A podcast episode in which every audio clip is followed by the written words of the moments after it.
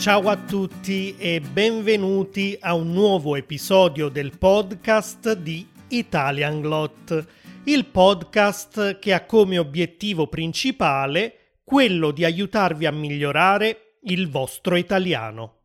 E poiché il modo migliore per farlo è ascoltare il più possibile dei madrelingua parlare, eccomi qui ad affrontare un nuovo argomento che appartiene a un ambito del sapere di cui non ci siamo ancora mai occupati, la filosofia.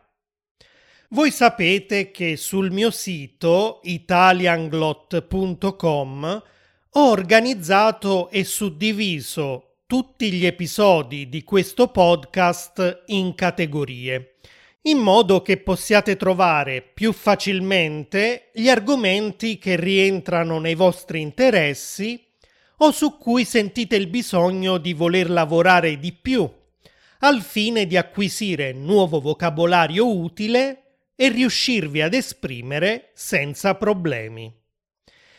Ebbene, finora la sezione filosofia era rimasta vuota, ma oggi la riempiamo con questo primo episodio, che è rivolto principalmente a studenti di livello un po' più avanzato e che magari sono appassionati di filosofia e di storia della filosofia.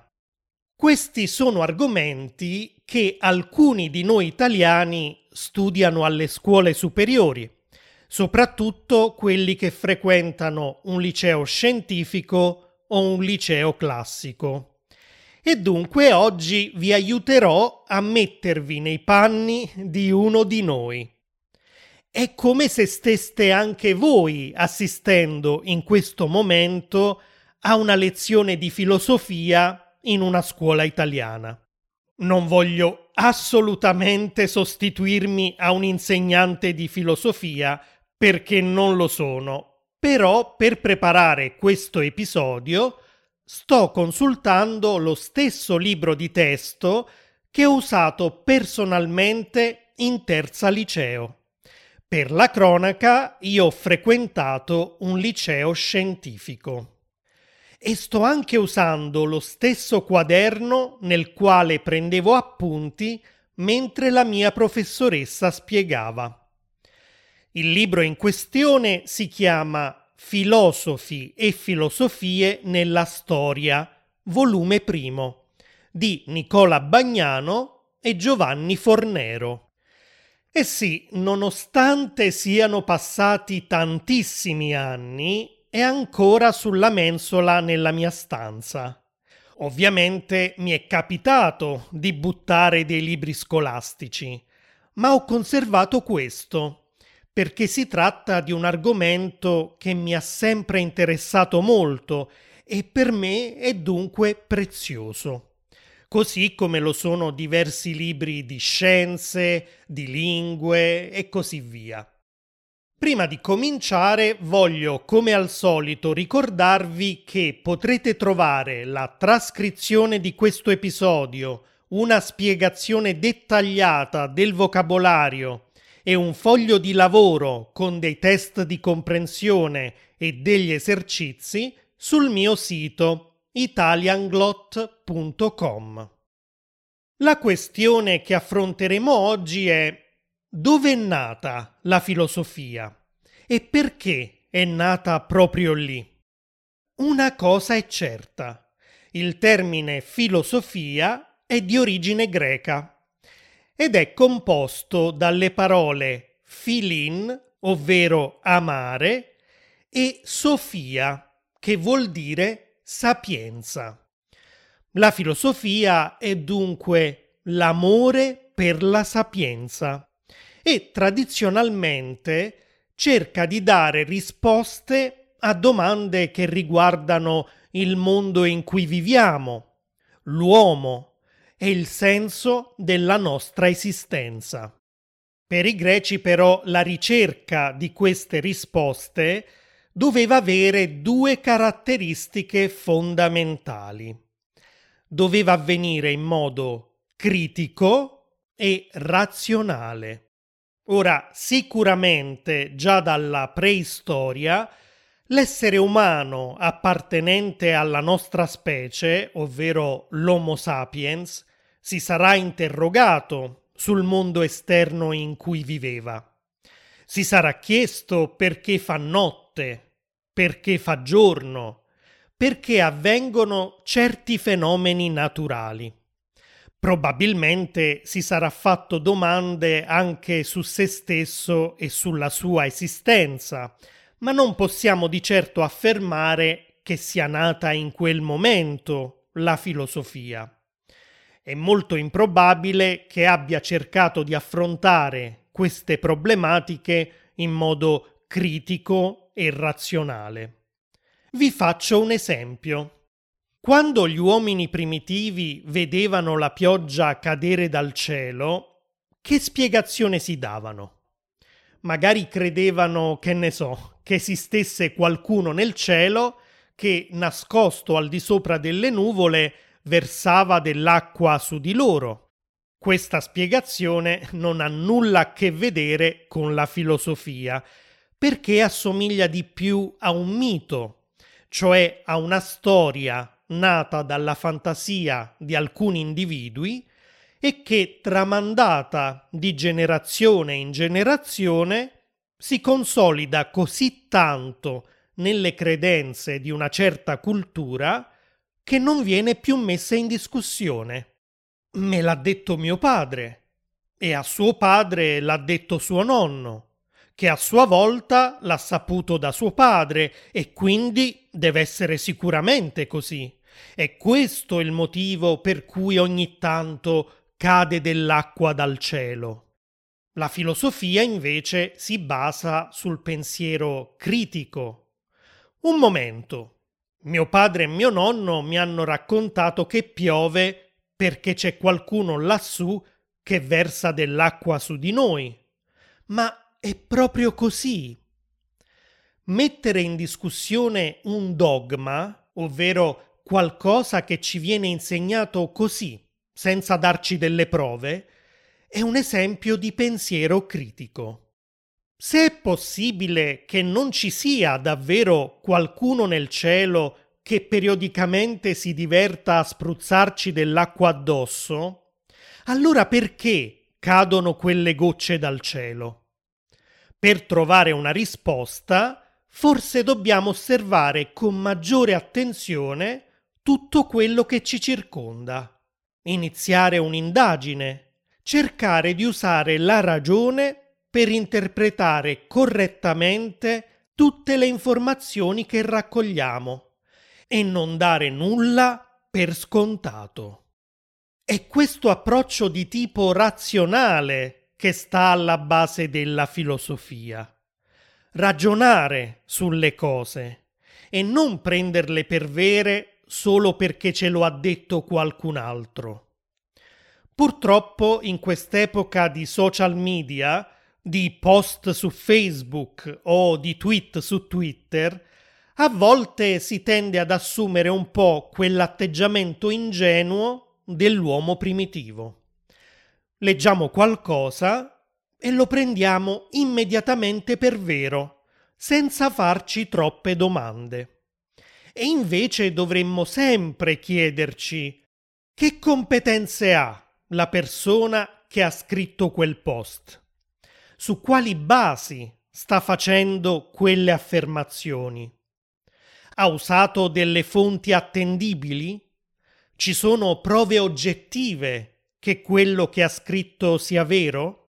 A volte manca proprio quell'approccio critico e razionale tipico della filosofia e che poi ha gettato le basi per la scienza, grazie al quale oggi sappiamo che non c'è nessuno sulle nuvole che sta lì a generare la pioggia, ma che è l'acqua del mare e dei laghi che, riscaldata dal sole, sale sotto forma di vapore nell'atmosfera e poi ricade giù quando si condensa a causa delle basse temperature che incontra ad alta quota. Pensate che sempre grazie a questa indagine di tipo scientifico, Eratostene di Cirene, un filosofo greco vissuto più di duemila anni fa, riuscì a calcolare la circonferenza della Terra usando un pozzo, un bastone e un cammello, ottenendo così un valore molto vicino a quello calcolato dai moderni scienziati. Non vi spiego il procedimento perché sarebbe abbastanza lungo, ma se vi piacciono i problemi matematici vi lascerò un link nelle note di questo episodio. Insomma, Eratostene, che sapeva bene che la Terra fosse sferica già duemila anni fa, era molto più avanti dei terrapiattisti moderni che sono invece convinti che la Terra sia piatta. Ad ogni modo, adesso che abbiamo capito cosa si intende per filosofia, possiamo affermare che i greci del VI secolo a.C. sono stati i primi a creare questo modo di pensare? Prima di dare una risposta, dobbiamo fare un po' di considerazioni esistono due scuole di pensiero. Gli occidentalisti sostengono che siano proprio gli antichi greci gli inventori della filosofia e della scienza, mentre gli orientalisti ritengono che i greci si siano in realtà ispirati a un sapere più antico, nato tra il vicino e l'estremo oriente. Prima di giungere a una conclusione, vediamo allora entrambe queste posizioni, partendo da quella degli orientalisti. Loro sostengono che importanti correnti filosofico-religiose si erano già sviluppate molto prima dei greci e che i greci avrebbero preso da queste l'ispirazione per fondare il loro pensiero filosofico. Ad esempio, i Veda sono dei testi sacri indiani dei quali i più antichi, quelli raccolti in un'opera chiamata Rig Veda, risalgono probabilmente al 1500 a.C., se non addirittura a migliaia di anni prima. In questi testi sono contenute le dottrine su cui si basa l'induismo, di cui magari parleremo in un altro episodio di questa serie dedicata alla filosofia. Sempre in India, verso la fine del VI secolo a.C., cioè quando in Grecia il pensiero filosofico occidentale era ancora agli albori, Gautama Buddha stava fondando una delle più importanti religioni filosofiche della storia e alla quale ci riferiamo con il termine di buddismo. Più o meno nello stesso periodo, altre dottrine a carattere filosofico-religioso sono nate anche in Cina, come il confucianesimo e il taoismo quest'ultimo ritenuto da alcuni contemporaneo del confucianesimo e da altri successivo. Qual è la principale differenza tra queste filosofie e quella greca? Mentre quella greca, perlomeno nella fase iniziale, si concentra sulla conoscenza della natura e delle sue forze, le filosofie orientali, soprattutto quelle indiane, affrontano principalmente problemi di tipo esistenziale e religioso. La filosofia è in pratica una via di salvezza che permette all'uomo di liberarsi dal dolore. Ma allora questo vuol dire che tra le civiltà pregreche mancava una filosofia di tipo scientifico come quella che ha portato Eratostene a calcolare la circonferenza della Terra? Secondo gli orientalisti no. Ad esempio, gli antichi egizi avevano cominciato a studiare le malattie e gli organi del corpo umano con un approccio scientifico e non più magico come veniva fatto precedentemente. Prima erano gli stregoni che curavano i malati con metodi piuttosto discutibili. Ad esempio, pare che una pratica molto diffusa fosse quella di fare un piccolo foro nel cranio del malato per far uscire dalla sua testa gli spiriti maligni. Gli egiziani invece usavano la stessa procedura della medicina moderna, costituita da diagnosi, prognosi e terapia. Erano anche esperti di matematica, come dimostrano dei papiri risalenti a un'epoca anteriore al 1600 a.C e dai quali sappiamo che sapevano svolgere calcoli abbastanza complessi, come le potenze e le radici. Lo stesso valeva per i babilonesi e per i caldei in Mesopotamia, che erano esperti di astronomia. Avevano infatti imparato a osservare e a studiare fenomeni come le eclissi, la forma delle costellazioni, e il movimento dei corpi celesti. Gli orientalisti sostengono quindi che i greci avrebbero acquisito queste conoscenze da altri popoli perché avevano viaggiato in tutto il Mediterraneo e in Oriente. Non dimentichiamo che erano degli esperti navigatori. Vediamo adesso qual è la posizione degli occidentalisti. Alcuni autori greci fanno dei cenni nei loro scritti alle conoscenze aritmetiche, geometriche e astronomiche degli egizi e dei caldei. Questo vuol dire che i greci possono effettivamente aver ricevuto queste nozioni da altri popoli. Tuttavia gli occidentalisti sottolineano che esiste una grande differenza nei metodi e negli obiettivi di tutte queste culture. Mentre gli egiziani e i popoli mesopotamici avevano sviluppato le loro scienze per un uso pratico e immediato, la scienza greca era soprattutto teorica. Ora vi spiego con un esempio cosa significa.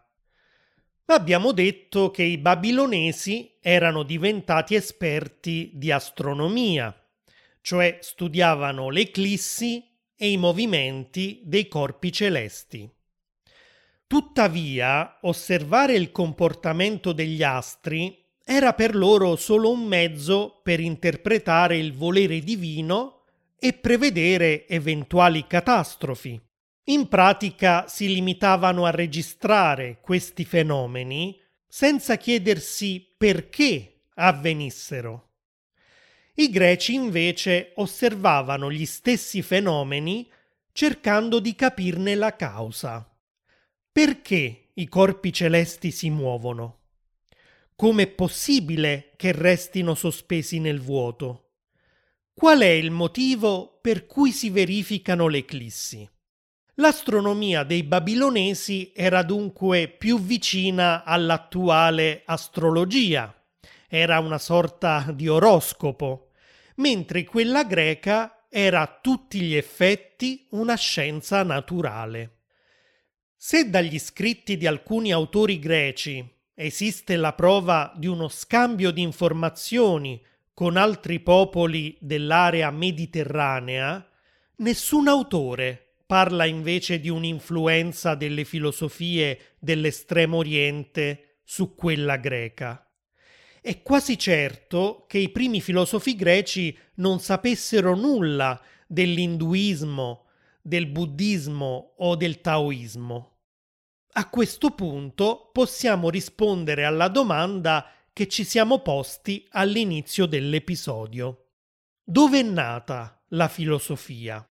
Se consideriamo il termine filosofia nel senso più ampio di movimento di pensiero che magari si interessa di problematiche esistenziali e che cerca di essere una guida anche morale per l'essere umano, allora possiamo affermare che la filosofia sia nata in Oriente.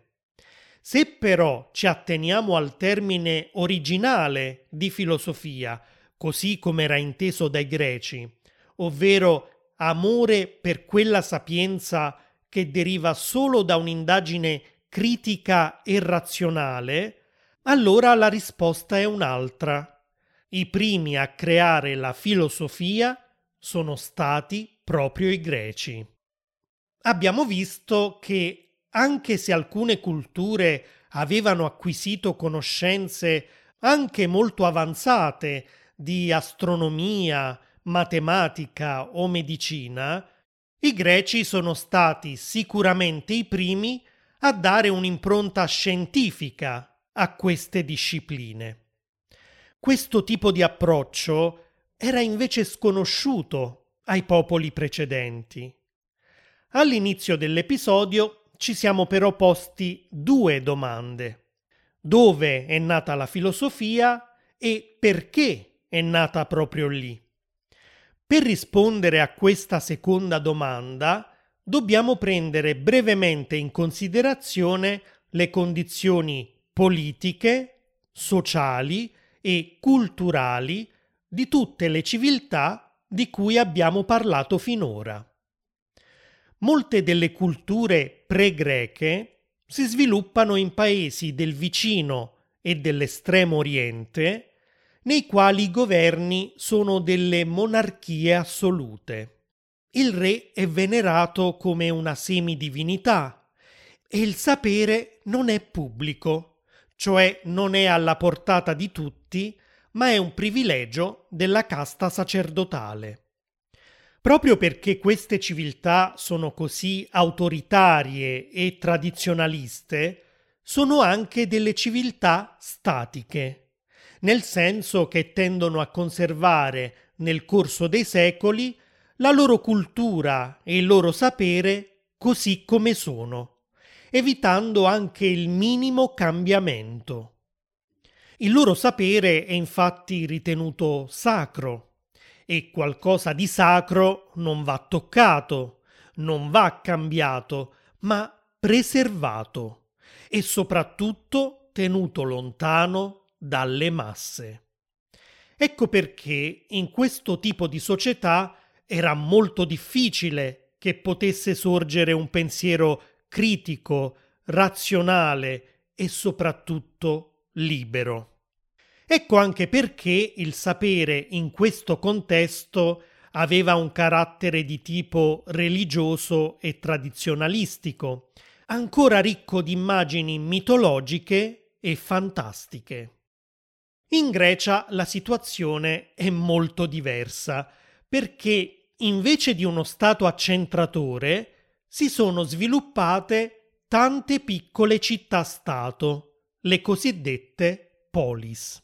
E il governo delle polis tende nel tempo ad assumere un carattere sempre più democratico, in cui, escludendo gli schiavi, gli uomini hanno tutti gli stessi diritti politici, anche se appartengono a ceti sociali diversi. Inoltre la classe sacerdotale qui ha scarso potere e rilevanza e sicuramente non accentra nelle sue mani il sapere, che invece è alla portata di tutti. Tutti possono collaborare per dare il proprio contributo e ogni uomo può filosofare, perché ogni uomo è dotato di ragione e può mettersi liberamente e autonomamente alla ricerca della verità.